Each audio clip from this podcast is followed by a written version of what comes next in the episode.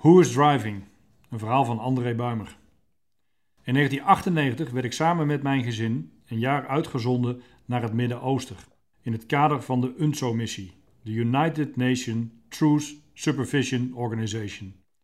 Veel landen leverden waarnemers aan de missie, onder wie vier collega's van de Volksrepubliek China: Joe, Joe, Soon en Hu. Nadat we ons hadden gemeld op het hoofdkwartier van UNSO in Jeruzalem, volgden we een introductieprogramma. Onderdeel daarvan was een rijexamen voor het rijden met de terreinwagens Toyota Land Cruisers. Het rijexamen bestond uit het plaatsnemen achter het stuur, 500 meter rijden naar een kruising met verkeerslichten en daarna 3 kilometer via een rechte voorrangsweg naar het checkpoint bij Bethlehem. Wisselen van bestuurder en dezelfde weg terug. Uiteraard slaagde iedereen.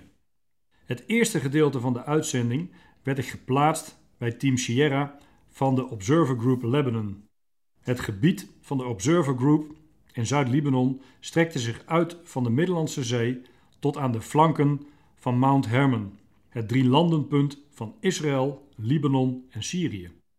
Team Sierra patrouilleerde in het meest oostelijke gebied en had als thuisbasis Observation Post Kiam. De bemanning bestond normaal uit vier waarnemers, van wie er bij Tourbird-overdracht drie op patrouille waren en één waarnemer had OP-duty. Tijdens een van mijn OP-duties kregen wij te horen dat de Force Engineer van Unifil ons de volgende dag een bezoek zou brengen. De dag daarop, rond het middaguur, kwam via de telefoon het bericht dat de Force Engineer in aandacht was. Na enige tijd verscheen een Toyota Land Cruiser die slingerend over het geitenpad naar de observatiepost Kiam reed. Met moeite door het hek kwam en met een klap tot stilstand kwam tegen de enige boom op onze OP. Er stapte een bleek uitziende Franse kolonel uit, die een paar Franse vloeken uitte en mij begroette met de woorden: We made it, but it was a disaster. De chauffeur van de terreinwagen, mijn Chinese collega Hu, probeerde ondertussen de Toyota te keren, maar raakte tijdens deze manoeuvres links en rechts allerlei objecten. Tijdens de koffie kwam de Franse Force Engineer enigszins tot rust en het bezoek verliep verder probleemloos.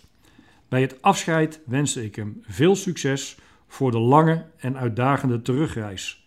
Vanaf die dag was de standaard reactie op de vraag: Who's driving? Oh no, who is driving?